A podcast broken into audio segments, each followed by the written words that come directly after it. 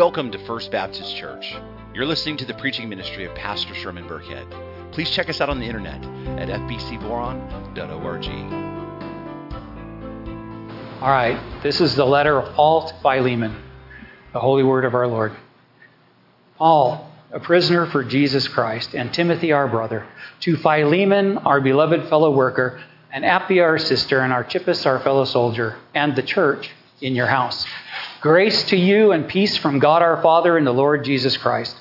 I thank my God always when I remember you in my prayers, because I hear of your love and of the faith that you have toward the Lord Jesus and for all the saints. And I pray that the sharing of your faith may become effective for the full knowledge of every good thing that is in us for the sake of Christ. For I have derived much joy and comfort from your love, my brother because the hearts of the saints have been refreshed through you.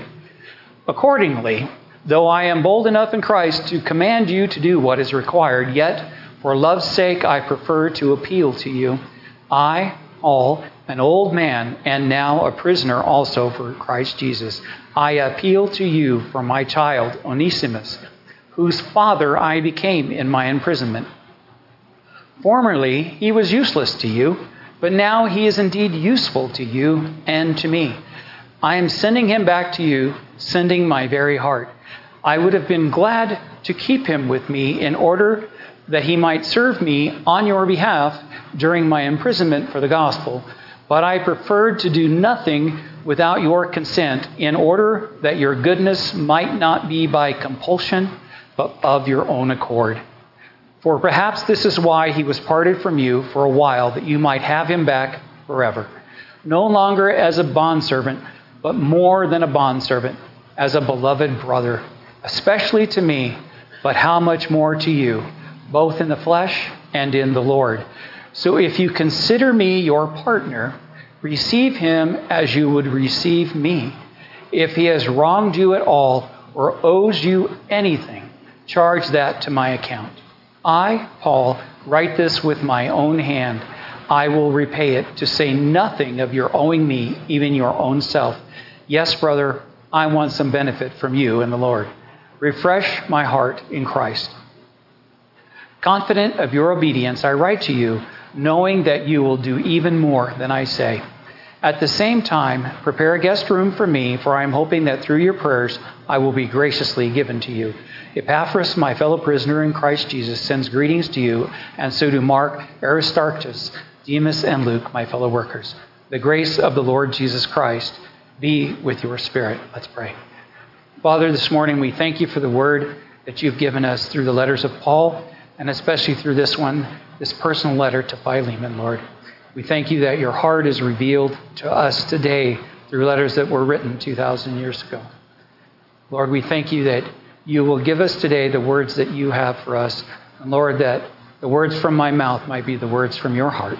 In Jesus' name, amen. So when we read this letter, it becomes apparent that this guy Onesimus was a runaway slave. Um, most believe he was probably in charge of the finances in Philemon's home and that wasn't really unusual at all. If you look back in the, in the Old Testament, uh, Joseph was in charge of the finances of all of Egypt, and he was a slave at that time. Um, and then if you look in the New Testament, there's the parable of the talents that Christ taught about, where the master gave talents to three different people and then went away and said, Take care of my money for me. So it wasn't unusual at that time that slaves actually were in charge of cash. Um, so you know, he was probably tempted, I guess, because here was all this money. And, and so he took off. He absconded with the cash. And through God's providence, and, I, will say why here in a second, he made his way to Rome. He probably thought he was going there because it would be easier for him to hide in Rome. It was a big city. In fact, at that time, in, in, that, in the first century uh, AD, Rome had between four and five million inhabitants. And they didn't have main roads and they didn't have sewers. It was a busy place. It was half the size of LA. Rome was half the size of LA is now. So think about that in the first century AD. Okay, so it was pretty easy for a runaway slave to hide. He didn't have a social security number. He didn't have fingerprint ID. He didn't have a real ID card, so he couldn't fly. Well, they couldn't fly anyway. So it was pretty easy for him to go there and hide. It would be much easier for him to hide there than it would have been to hide in one of the smaller towns there in Asia Minor. Um, so here he was. And I say God's providence because while he was in Rome, somehow he came in contact with Paul. Four to five million people, and this guy who's a runaway slave of a Christian master comes in contact with Paul. While the circumstances of that contact, they're, they're not important and they're actually not written about, the results of the contact are because Onesimus became a Christian. And not only that, as it says in verse 11, he went from useless to useful. So much so that Paul would like to keep him around. And Paul needed help. I mean, he didn't hardly write his own letters. This one he actually says he wrote, but a lot of the times he had people to help him, to run errands for him and, and do things like that. It says here he was an old man. And Onesimus was a very helpful man. So he wanted to keep him around, but he also knew that Onesimus had unfinished business back in Colossae where he came from. So Paul sends Onesimus back, but not without this letter, which Paul is pretty sure will help bring about forgiveness and reconciliation between Philemon and Onesimus, and, and we'll see. So, while the main theme of this letter, this short letter, is that of forgiveness and reconciliation, as we read it, you probably also figured out Onesimus was a slave, that Philemon was a master, Philemon was a Christian, and so there's this underlying thought and theme that deals with Christians and slaves or Christians as slaves, which is both. So, the master slave relationship wasn't unusual for that day, and it's mentioned. Paul, Paul writes about it in Colossians, he writes about it in Galatians, he writes about it in Ephesians, and 1 Corinthians. Get the picture. He writes about it a lot. It was an important relationship back then. And there are scholars who actually believe, and I read a, a lot of different, and, and can testify to this. I had books all over the bed. So I read about a lot of, a lot of different commentaries about this point. But one of the things that I read that really struck home was that, that a lot of these scholars think that that little tiny letter there was the genesis or the beginning of the change of heart for Christians in how they felt about slaves and Christians actually not being slave owners. So Paul's words here, a lot of people feel were that generated that thought and that mindset. And we're going to talk about that later about how we treat other people. Even, even whatever category they belong in, for us, how we treat them. So, again, since you won't see any fill in the blank slides up there, and, and I'm not against those, I'm just not smart enough to do them. I have no idea what I would have done. And I didn't even have my notes done here until Friday, maybe Saturday morning, yesterday morning. So there was no way because Sherman put that slideshow together last week before he left. Um, so I don't think I could have had that happen. So if you're taking notes and you probably only got one little piece of paper in your bulletin, you might want to write tiny and flip it over onto the back because we're going to try to talk about both subjects this morning. We're going to try to talk a little bit for, for a little while about forgiveness and reconciliation, and then we're going to try and deal and touch on the other theme through this this little book, that of how we treat others in Christ and who they are to us in Christ. So, hopefully, we'll be able to navigate our way through that. Anyway, here we have a personal letter written by, by Paul, along, it says there in verse 1, with Timothy and Timothy. And a, and a side note for that how, how many of you help out and have been a part of, of activities and groups, uh, ministries here in this church, or you've been a part of a like a youth football coach, or you've worked in some other aspect in this community at the senior center. or while, we were in a community theater together. There's a lot of things that you're a part of that are in and out of the church, and um, there's a lot of you who are leaders in those things. So I want to take just a second here and say, if you're a leader in something, you do what Paul did here? And if you look in Paul's books, you'll find that he mentions other people. In fact, at the end of this, he mentioned five people. He mentioned Mark and Luke and Demas and and some guy whose name I can't pronounce, and some other guy whose name I probably can't pronounce. He talked about those people. He put them forward in his letters. He made note of their service. Do we take time to mention those we work with? If we're leaders in something, not that, not that they're looking for our praise or our approval, and not that we need to, you know, be these people who do that all the time, but it's important that we recognize the service of others in Christ, especially in Christ. Not only, you know, I know that at the end of the sports program, they have a little dinner for the kids and they give them all their trophies or whatever it is. And, and the coach will usually say something nice about everybody. But here, here Paul is writing this letter for posterity, and he mentions Timothy. That Timothy is even there, and that Timothy is serving alongside him, and that Timothy's service, just by the mention of his name, is important. And we need to be people who do that, who are gracious enough to put other people first. Side note. Sorry, we'll get on with it. Anyway, so we have this personal letter written by Paul along with Timothy to Philemon, Apphia, Archippus, and to the church in their house, which is most likely the church at Colossae, which Paul wrote the letter to Colossians, and Onesimus is actually mentioned in that letter in chapter 4 as a faithful and beloved brother of that church. So it's most likely that's where Philemon was. That's where he lived, and that's the church that was in his home, the church at Colossae. Um, the fact that the church is actually listed as one of the addressees is actually important in this letter because it shows that Paul wanted to ensure that that letter was read in front of the entire church. Remember, I talked about how these letters would go for, by hand from Rome to wherever they were going to, and these guys would stop in these towns and they would hook up with the churches in those towns, the Christian believers in those towns. So Paul meant for this letter to be read to everybody. And which is probably why when they were figuring out which books were going to be in the Bible, this one was included, even though it's not written to a church, but to a person. It's kind of like the letters to Timothy. They're written to a person, they're still good for us today. Um, he wanted to ensure that everybody in the church would benefit from this letter. All right, enough introduction, let's press on. We're going to look at verses 1 through 3.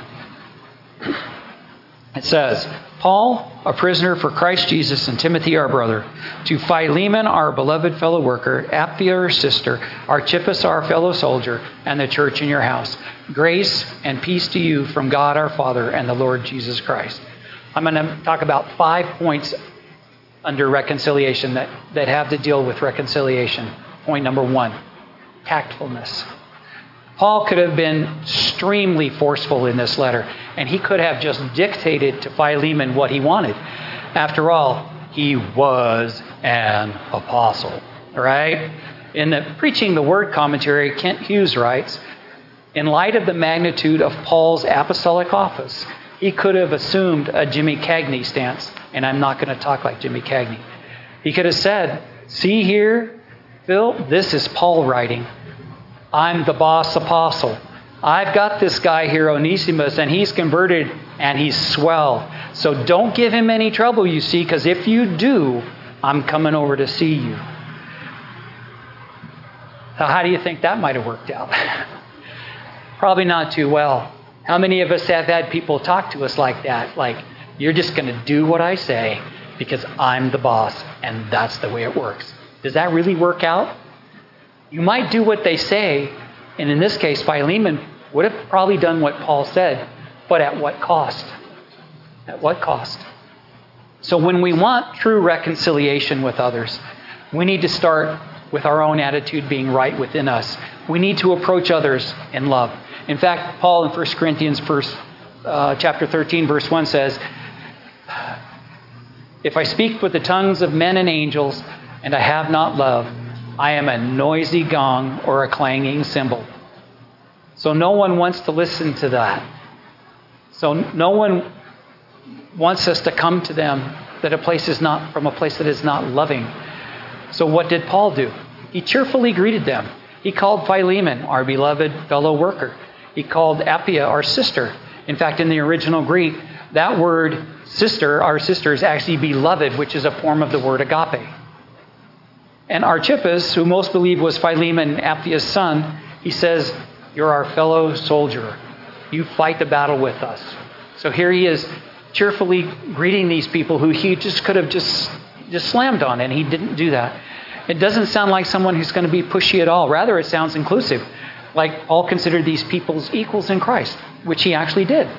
And so that's really good, but you say, well, I've heard people talk to me nice like that, you know, and, and they say all this nice stuff just to get what they want. But really, it's just an act.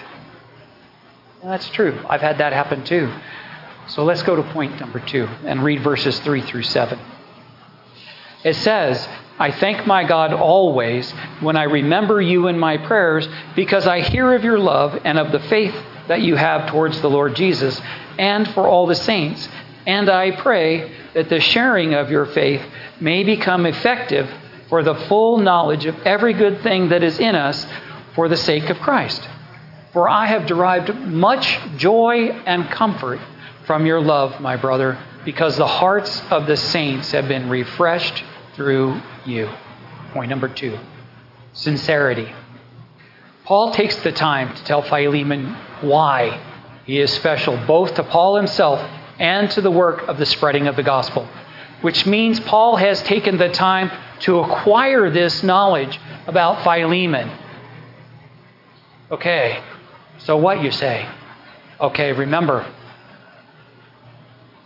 I can Google Diana today, and I bet I can find 20 Diana Wises on the internet, and I can narrow it down till I find the Diana Wise that I want to find, and I can find out almost everything about her, including where she buys her glasses.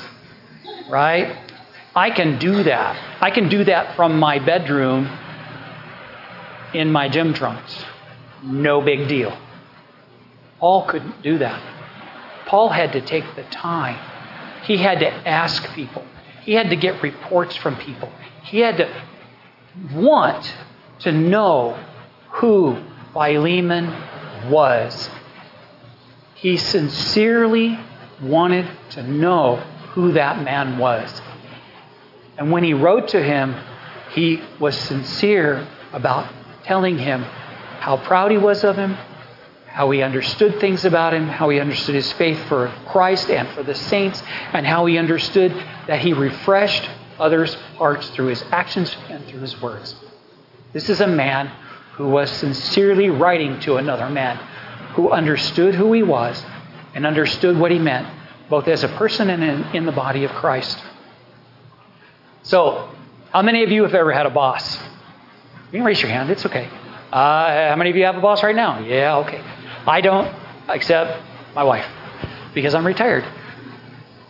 So I've had bosses who really took the time to know and understand and appreciate what I did, and I've had bosses who didn't.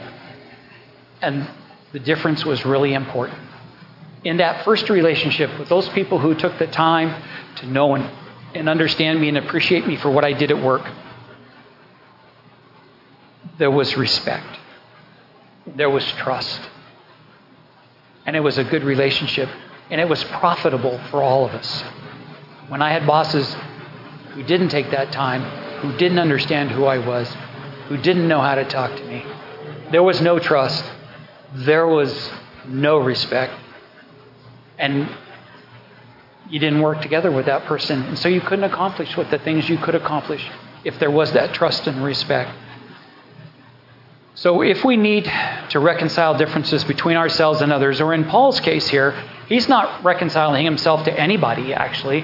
He's trying to help Onesimus and Philemon be reconciled. So, in any case here, we need to be sincere because other people know if you're not. Philemon's love is mentioned and his faith is mentioned. And in that way, he knows that Paul really understands what's going on. And he goes on to encourage Philemon that the sharing of that faith will be effective for the kingdom of Christ. If we don't share our faith, how can we be effective for Jesus?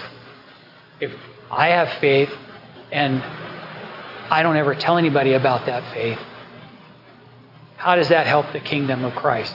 I'm good for me, and I'm good to go, and I know what's going on in my own heart. But if I don't share with others, how can I be effective in the kingdom? This led me to think that a couple of months ago, or maybe even more now, I got off the internet, okay? And I did it because I didn't like what I heard. And now I'm kind of wondering maybe I should get back on the internet just so I can share my faith with others in that way. And we'll see how that goes. Anyway, finally, Paul tells Philemon that the hearts of the saints have been refreshed by you. Now, next week, if Pastor Sherman comes up to you and says, I wanted you to know something. I've watched you do this, and I've watched you do that, and I've watched you help here, and I've watched you help there. And I've seen you come when other people aren't here and dig holes in the ground and put sprinklers in. And I've seen you come when other people weren't here and clean the building. And I've seen you come and I've seen you what I've heard what you say in the men's meeting or the ladies' meeting or or or the, the youth group or any other thing.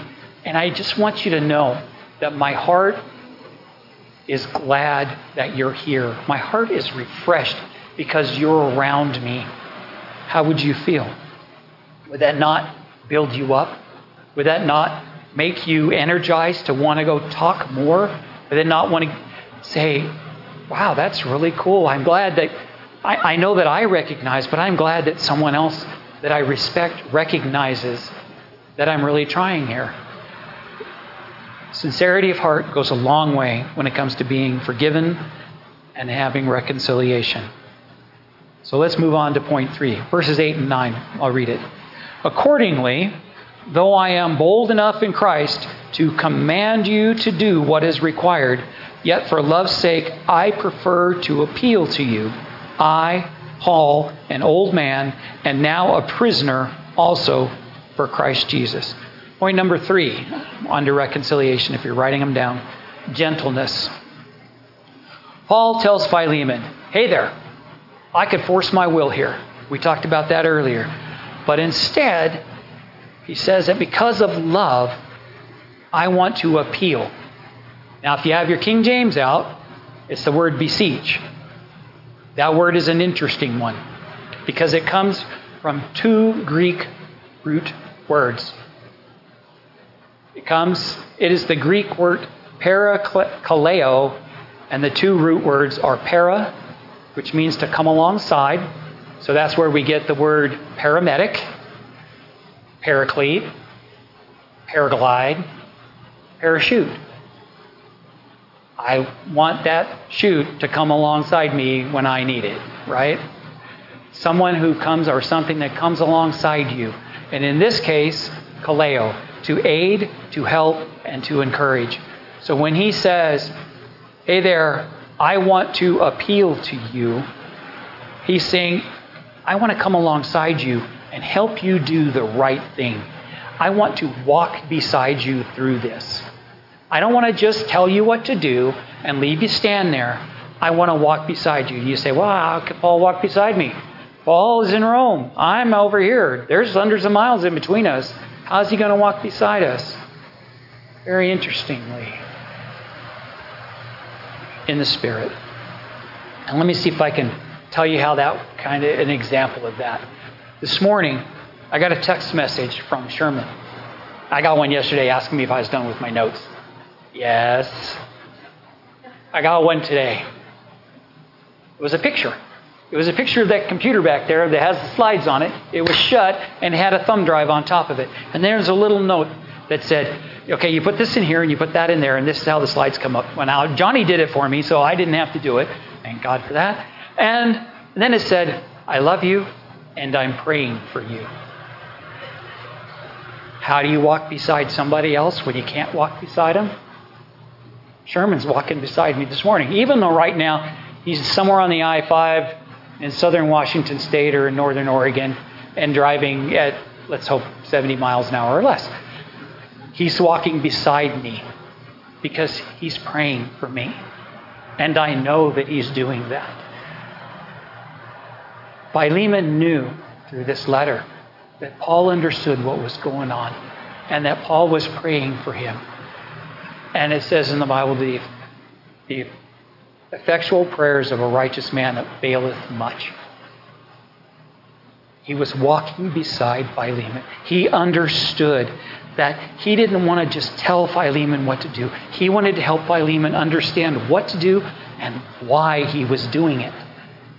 So he didn't force his will. He walked with him. He beseeched him. He appealed to him. He said, Parakaleo, I want to come alongside you and I want to help you. I want to encourage you through this. Paul knew that Philemon would be within his total legal right to have Onesimus killed. Onesimus stole money from him. The Roman law was quite clear. He could have him killed. And he could also not have him killed, but have every other slave that might have been in, that he might have thought been involved with this little theft killed as well. But Paul wanted to show Philemon a better way.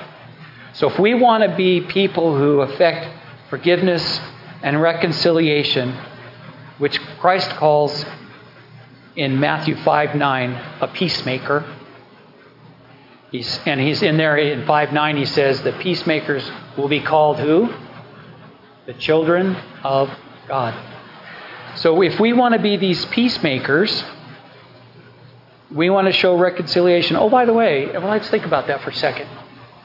If Christ calls peacemakers the children of God, then what should the children of God be? Peacemakers, right? Are you a peacemaker? Is that a part of your life? Do you want to be reconciled to others? Isn't that what Christ has called us to be and to do? Not just between me and you, say, but I help you and you. In this case, Paul's helping Philemon and Onesimus be reconciled to one another. So, how many of you people want to be peacemakers? When I was reading this, and I, and I wrote this down, I said, I know I need to work harder on that one in big letters. I need to work harder on that. Now, if you want to understand a little more about, you want to go deeper into this anger and reconciliation and how that affects your service to the Lord, on a side note, you can go read what Jesus has to say about that in Matthew chapter 5, verses 21 through 26. Um, I, I will actually read a little of that later, but that those verses are an entire teaching in themselves.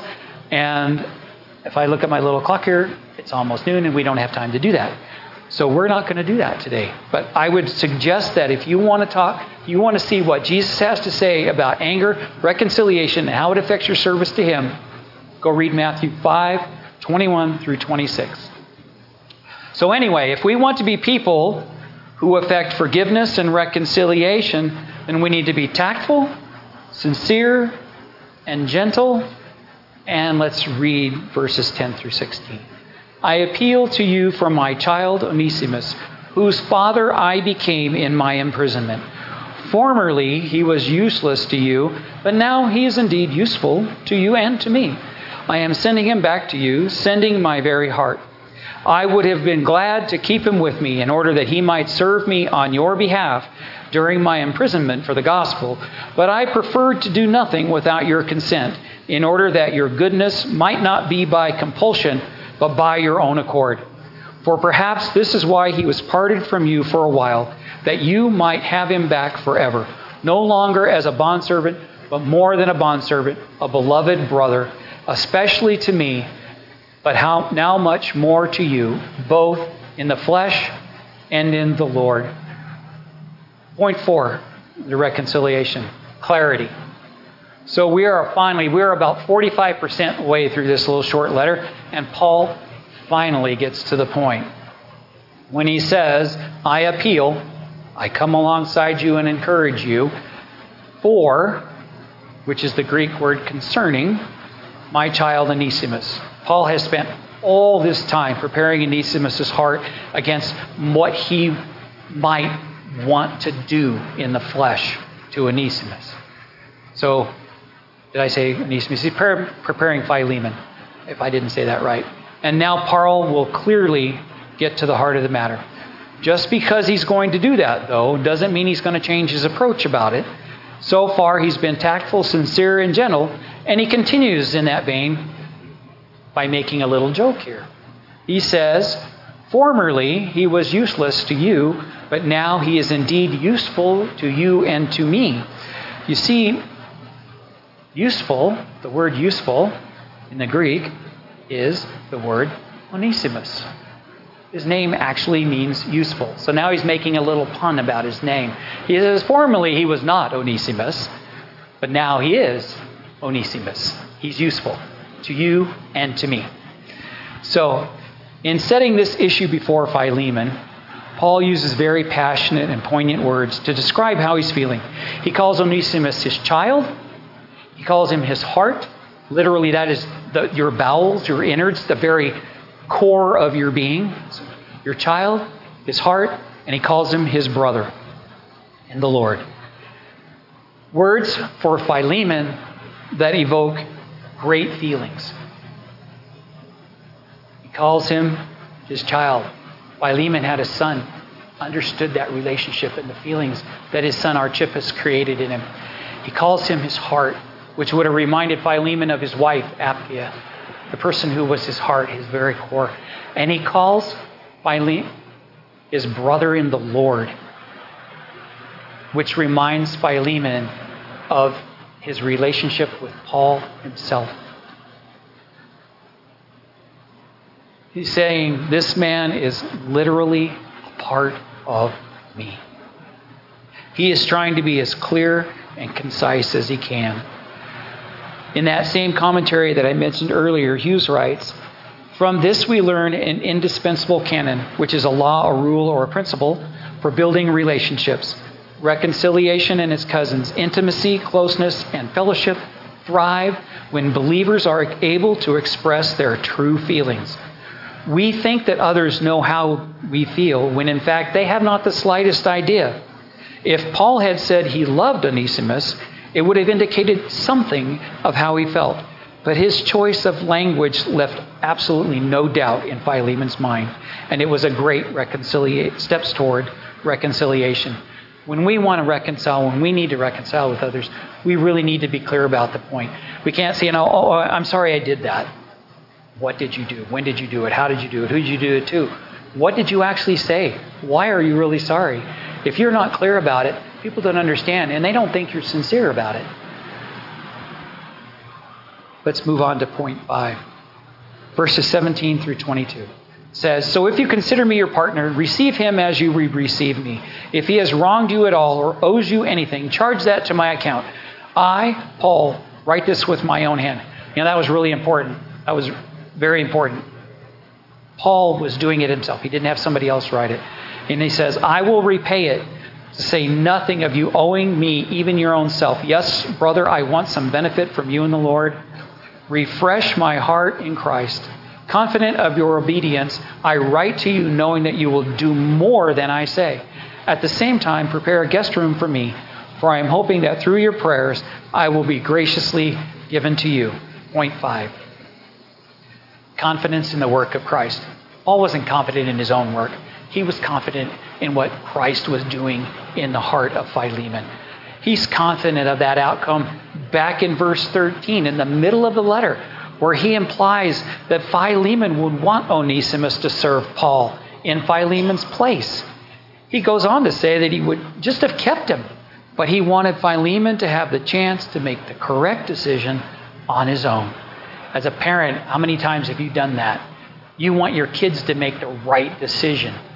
So you lead them up there, you show them everything, but you let them make that decision.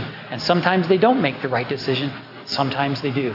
But in this case, Paul was confident of what was going to happen. He knew the outcome because he knew Philemon's heart. So he even goes so far as to say that he would repay any debt this is kind of where I believe that it indicates that he probably stole money. But he says, I'm going to repay any debt. When Paul says that, he's saying he's going to repay a debt up to including death, because that's what could happen here. Philemon could decide, I want to kill Onesimus. And Paul would have to say, Well, wait a second. I said I repay that debt, so I'm going to stand up in his place and let you do that to me. You say, That's pretty harsh. But isn't that what Jesus did for you? Didn't he repay the debt? Didn't he die for each of us? Yes, he did. Would we be willing to repay the debt for someone else? That's what Paul was willing to do. But he was confident in what Christ was going to do in Philemon's heart. So he knew also that Philemon owed Paul.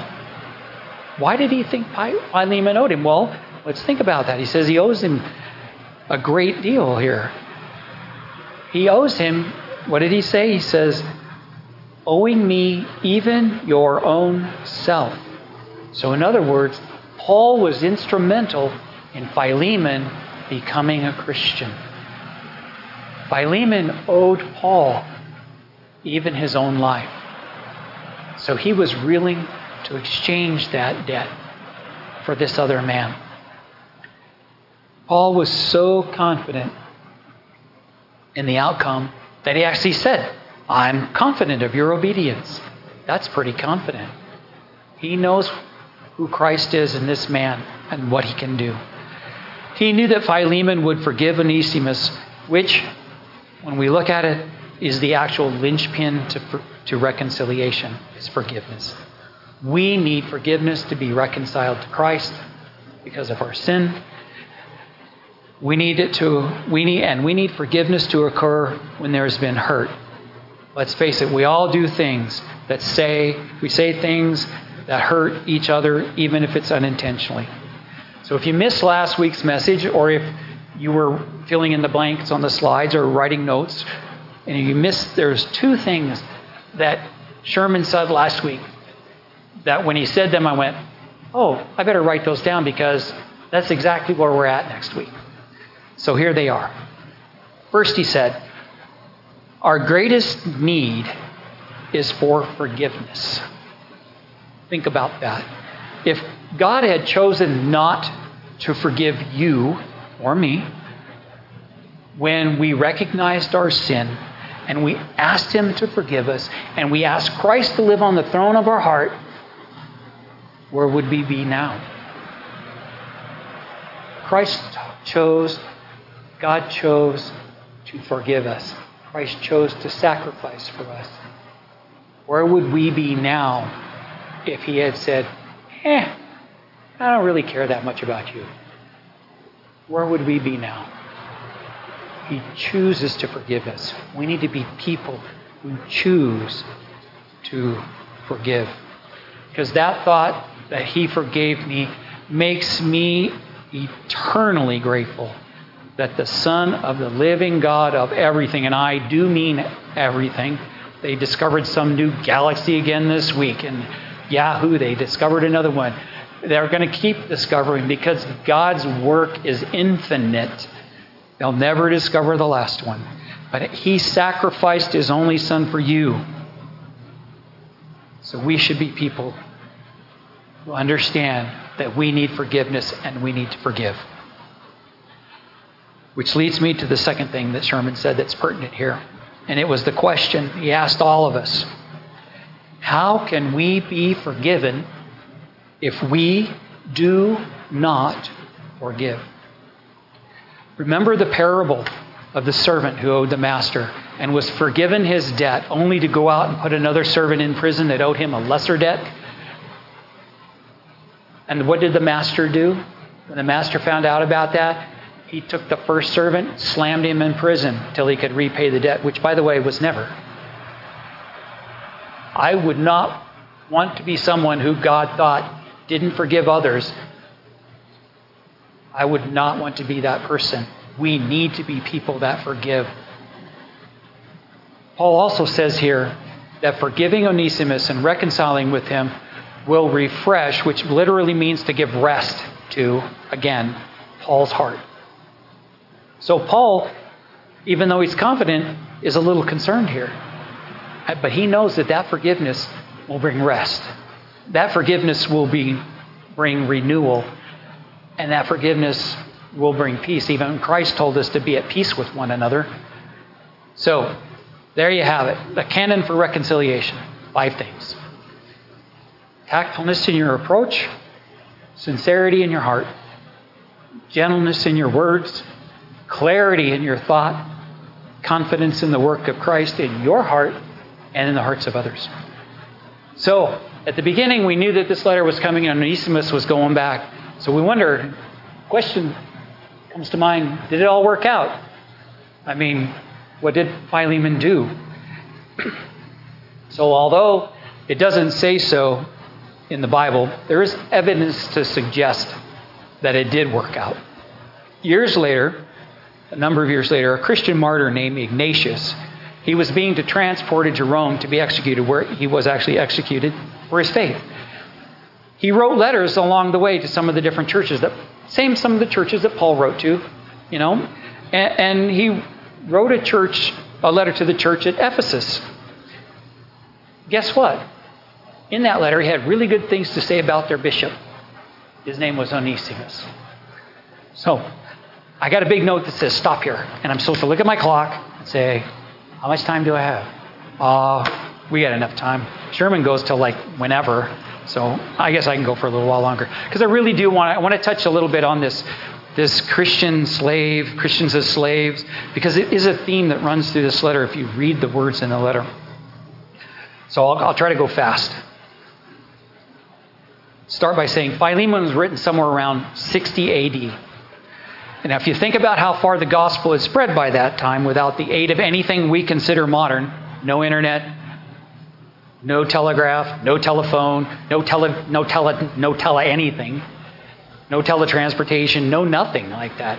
These people had boats and they walked and they had carts and wagons, no trains, no cars, no nothing. And the gospel was spread that way, mouth to ear, people talking to each other. And it had spread so fast that what we characterize today as proper Christian behavior had not necessarily been communicated yet to all these people. In fact, Paul didn't even start writing these things we call the epistles, you know, Corinthians, Thessalonians, Timothy, Galatians, Ephesians, Philippians, Colossians. He didn't even start writing those until somewhere around AD 50. And this letter to Philemon was one of the last ones that's included. It was written around AD 60. So here we have these people who've only known that they were supposed to be Christians for like 30 some odd years, not even quite that for some of them, and they don't know how to act. So some of them were slave owners before they became Christians, some of them were slaves before they became Christians. And here Paul's trying to let them know how they need to behave with each other, how the body of Christ needs to interact with each other. So they're still learning about that. If you look at Acts, you'll find instances of where Paul, he, when he was in his journeys, he, he had to deal with false teaching in the churches.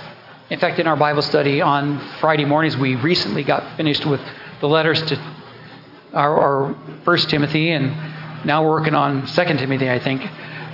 And one of the main reasons for those letters is Paul writing to Timothy to help him deal with false teaching in the church.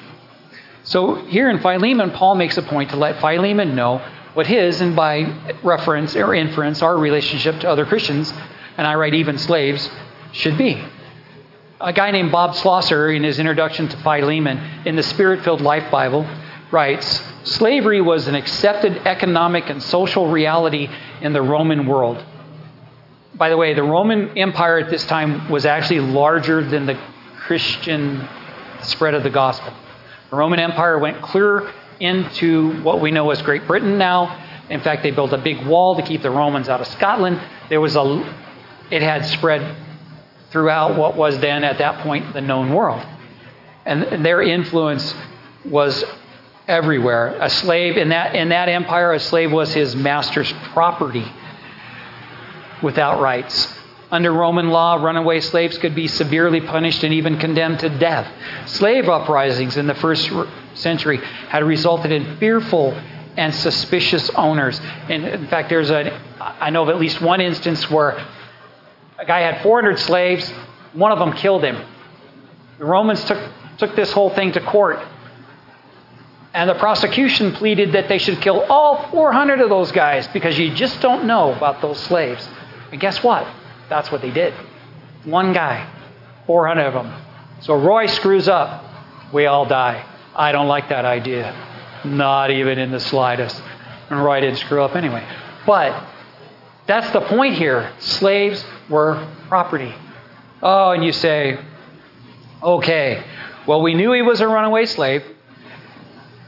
We knew it. Paul had offered to pay for whatever Onesimus owed, and it seems likely that he stole. If this were the case, when he were caught, Onesimus would, at a minimum, have been branded with two things on his forehead.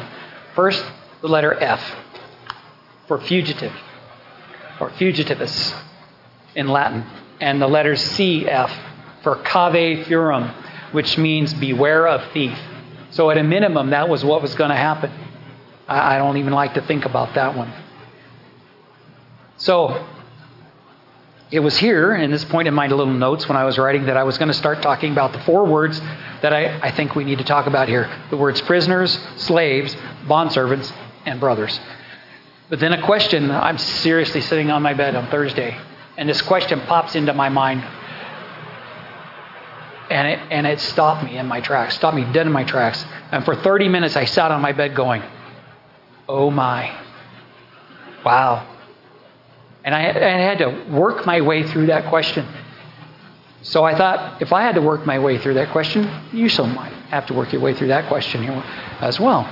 So that question was knowing what could happen, would I, would I have had the faith and the courage to do what Onesimus did?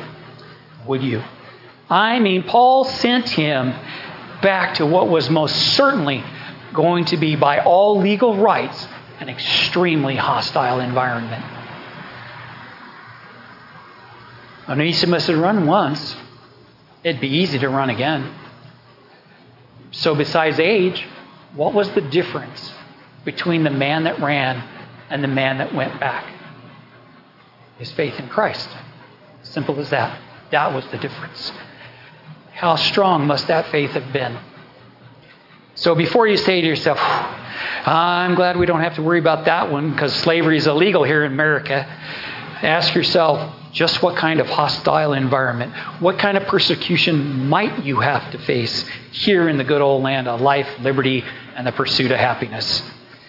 Just what people group, and this is a question, just what people group do you think is the one group that pretty much it's okay for everyone to bash right now on social media. The politicians do it. Hollywood does it. They're all doing it. Who do you think it's okay to bash, put down, harass, and otherwise be vile towards? Well, it's not the Muslims. It's not the LGBTQ. It's not women. And it's not any race, creed, or color group that you can really think of, that's for sure. Who is it? Conservative Christians. Us. So if you think about that, yeah, they're doing it on social media now. And if you reply on social media, what's going to happen to you? You're going to get bashed. I can trust you right now.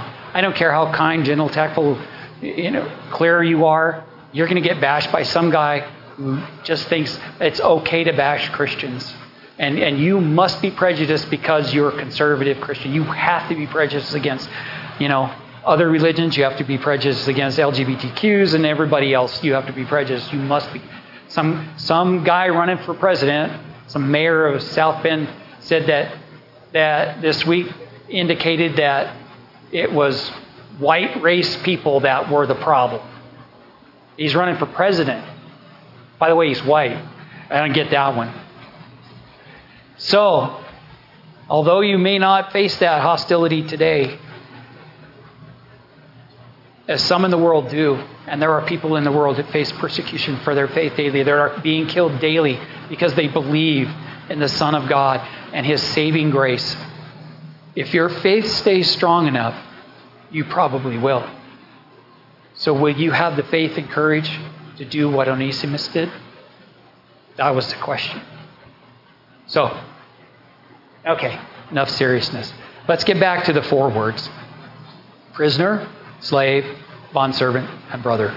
In verse 1, Paul says he's a prisoner, prisoner for Jesus Christ.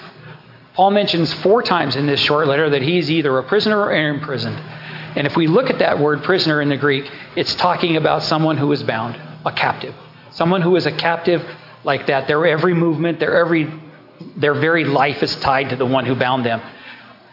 And in Greek, the literal phrase here is not a prisoner for Jesus Christ, but a prisoner of Jesus Christ. So why didn't Paul say he was a prisoner of Rome? I mean, he's in Rome, he's in prison, and the Romans imprisoned him. Why did he not say he was a prisoner of Rome, but a prisoner for Christ? What Paul is saying when he says, I am a prisoner for Christ, is that in every circumstance and in every situation, his very movement, his very life is not tied to the situation or the circumstance, but to Christ and what Christ has for him. He can rest on the fact that Christ is directing his life, and therefore he need not worry about the outcome, even if he is a prisoner. For it will be what God wants it to be, and he will have the strength and the faith to endure. I watched a movie the other night while Ann was doing some school prep. She's already doing school prep. School doesn't start for another week. oh well. Anyway, and I was watching this movie, and there was it was about a hurricane that was about to hit an island, and there was this young lady who'd never been through a hurricane before, and by the way, she was acting in the movie, and probably never been through anything else before. And she was about to experience this hurricane, and she was in this house, and she was absolutely, literally, totally freaking out about this. She she wanted to do something, anything, even if it was boil water. I was like, okay. So she's talking to this older lady that's in the house. And she's can't understand why the older lady's not freaking out too. And the older lady says to her, Well, it's like this. If God doesn't want the hurricane to hit us, it won't. And if He does, it will. And worrying about it is not going to change that outcome. The idea is, in fact, this idea is probably the context of one of the misquote, most misquoted and misused verses in the Bible. And I'm going to turn there. And if you want to turn there, you can go to Philippians and chapter 4. And we're going to read in, starting in verse 10. If you want to do that, you can. If not, I'll read it to you. Philippians 4:10. We're going to read through verse 13. It says, "I rejoiced in the Lord greatly that now at length you have received your concern or revived your concern for me. You were indeed concerned for me, but you had no opportunity. Not that I am speaking of being in need, whatever the circumstance, for I have learned in whatever situation I am to be content. I know how to be brought low, and I know how to abound. In every in any and every circumstance, I have learned the secret of facing plenty and hunger, abundance and need. And then the verse I can do all things through him who strengthens me. So when he writes this, where is Paul? Where is Paul? He's in prison. It's like a lot of his letters, he's in prison. And how does it say he's feeling? He says, I am content. I am joyful. I am good. So, what is he talking about? Here, he's talking about this circumstance. He's learned how this circumstance does not control him because he is in Christ. So, what does he tell us? Verse 13, he says, he can do all things through Christ who strengthens him. And this is where that verse gets misapplied. Because I see it all over places, you know, as one of these, you can do anything through Jesus because he strengthens you. So if, if you want to be this or you want to do that, you can do it because God's going to strengthen you to do that. That is not what it's talking about here. Paul is not saying in verse 13 that he can be the next senator of Rome or he can be the next Olympic champion or any one of a hundred other things. He is saying he can't endure. Literally, he can endure. That is the literal word. The trials and the circumstances of life. Why? Because of the one who is strengthening him, Christ. Paul knows he is bound as a slave to Jesus. And Jesus is his strength. and his faith is in Jesus. Are we getting this picture? There's a there's a there's a crux here. There's a there's an axle and there's a center of that axle. And what's the center of that axle? It's Jesus. He can endure things. He can accomplish things. He wants to be things. He wants to reconcile these two men. Why? Because of the love of Jesus that's in his heart. That's why. So are you joyful and content in whatever circumstance God places you in? Do you trust Christ to strengthen you through those circumstances? Here's where it gets personal. So on Thursday, when I'm writing all this, I had a point in time where I really wasn't very joyful and I wasn't really content in my circumstance. And I made that discontent known to someone, known to someone I care very deeply about. And I was very much wrong. Because I wasn't trusting in Christ to strengthen me and give me contentment. That meant on Friday I had to learn about what I was going to teach about reconciliation. On Friday morning, I sat out in my backyard and reconciled myself to that person. You can figure that out for yourself without me telling you who it was. We need to trust God in every circumstance. We need to know that we have the one that strengthens us and will allow us to endure any trial that we may have to face because we believe and we want to talk about it. That's who we need to be. We need to be those people. Verse 16 says, I am no longer a bondservant, but more than a bondservant as a beloved brother. Here, the word bondservant is translated into three different words in three different versions. Very confusing. Here in this ESV, it's called bondservant. In the King James, which probably is what Richard's got back there, it's called servant. And if you had the New King James, which I had all three on my bed, the word is slave. So which one is correct? And really, why does it matter? Well, the answer isn't A, B, or C, it's D, all of the above. So Onesimus ran away from Philemon. When he ran away, what was he? He was a slave. The Word Study Dictionary, which has on my bed, describes that word as one who is in permanent relation of servitude to another, his will being altogether consumed in the will of the other. That person can do nothing without the other person's consent. When Onesimus ran, that's who he was. He was a slave. When he returned to Philemon, he was a bond servant, a person in voluntary service because his life is so tied to the other that all he wants to do is serve. So he wasn't just a bondservant of Philemon. No, no, no, no, no. Onesimus was a bondservant of the Holy One, Christ. Should this not describe those of you here today who call yourselves Christians? Were you not, were, I know I was, were you not slaves to sin? You were a slave to sin. Trust me, Romans tells you you were a slave to sin. And now we serve Jesus. Why? Because we can't help it. That's what we want to do. We are bond servants. We were slaves, we are bond servants. So Paul here he throws Philemon for a loop by telling him basically he's required to forgive Onesimus. He doesn't have a way around it because he's in Christ and forgiveness is a requirement.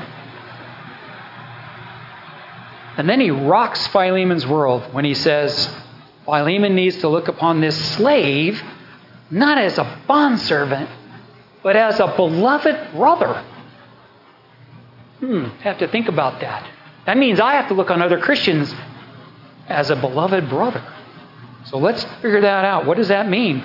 Well, that word beloved talks about a fellowship of life based on identity of origin. In other words, your brother. You have life together because you have an origin, your parents. That's what that word it, it describes our identity as who we are based on our origin. And then the word beloved says co conjoined in the bonds of faith and love. That's what that means. It's the same word that Paul uses up in verse 1 to describe his relationship with Philemon. So we don't know what conjoined means, and for me, I had to look it up. It means being or coming brought together so that we meet, touch, overlap, or unite. So think of conjoined twins. Okay? They share parts. They, they, they share a life because they have an identity of origin and a common purpose. That's what we are. We have an identity of origin and a common purpose, a common faith, a common love, a common grace. Those things we have. That's what a beloved brother is. Okay. So, let me put this kind of all together and we'll relook at verse 16 and we'll expand it out a little bit and we'll see what we come up with. Paul writes to Philemon Onesimus is no longer a slave in forced servitude, his will defined by your will, but he's a bondservant of yours because he is a bondservant of Christ, whose life is so tied to the will of Christ that he is willingly coming back to you to serve you. And even so, he is more than that to you because he is united with you in the same bonds of faith and love, and his life has the same origin as yours Christ. Think about that. 1 Corinthians chapter 4 verses 22 and 23 says, "For he who was called as a bondservant is a freed man of the Lord, and likewise he was free when he is called as a bondservant of Christ. You were bought with a price. Do not become bondservants of men." Colossians 4:1 says, "Masters, treat your bondservants justly and fairly, knowing that you also have a master in heaven." Ephesians 6:9 says, "Masters, do the same to them and stop your threatening, knowing that he who is both their master and yours is in heaven, and that there is no partiality with him." So we look at all this, it's not hard to see that Christian slave owners like Philemon began to free their slaves. And Christian slaves like Onesimus were willing to become bondservants. And I, and I swear I'm on the last page. One final note. I hear Sherman call all of you brothers and sisters all the time. He says it from up here. He said it last week. All the time from this pulpit. I know he knows what he's actually saying. I know he understands that he's telling you he's united with you in the bonds of faith and love that can only be formed because you have the same identity of origin as he does. That relationship is special and is not to be treated lightly, which means that sometimes forgiveness and reconciliation is required. Jesus, in his Sermon on the Mount from Matthew chapter 5, put it like this in verses 23 and 24. So if you are offering your gift, which is your service to Christ, by the way, that's what that means. Whoops. If you're offering your gift at the altar and you there remember that your brother has something against you, leave your gift there and go. First, be reconciled to your brother. Then come and offer your gift.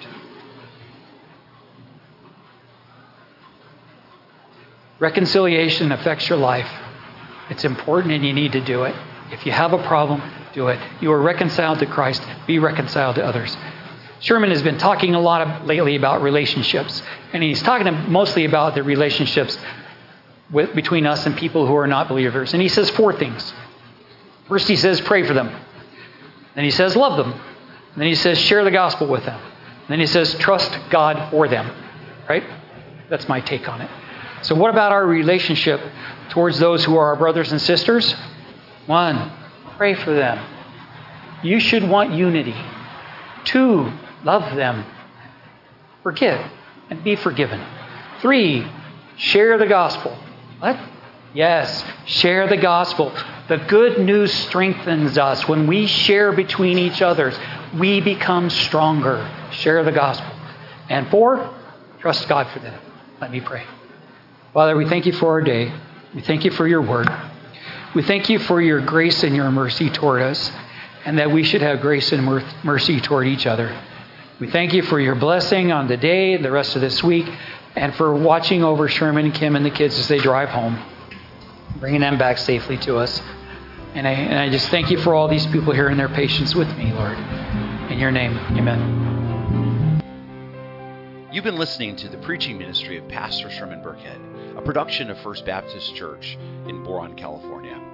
Our website address is fbcboron.org. And would you please consider partnering with us financially as we work to share the hope and the gospel of Jesus Christ with our community and our world?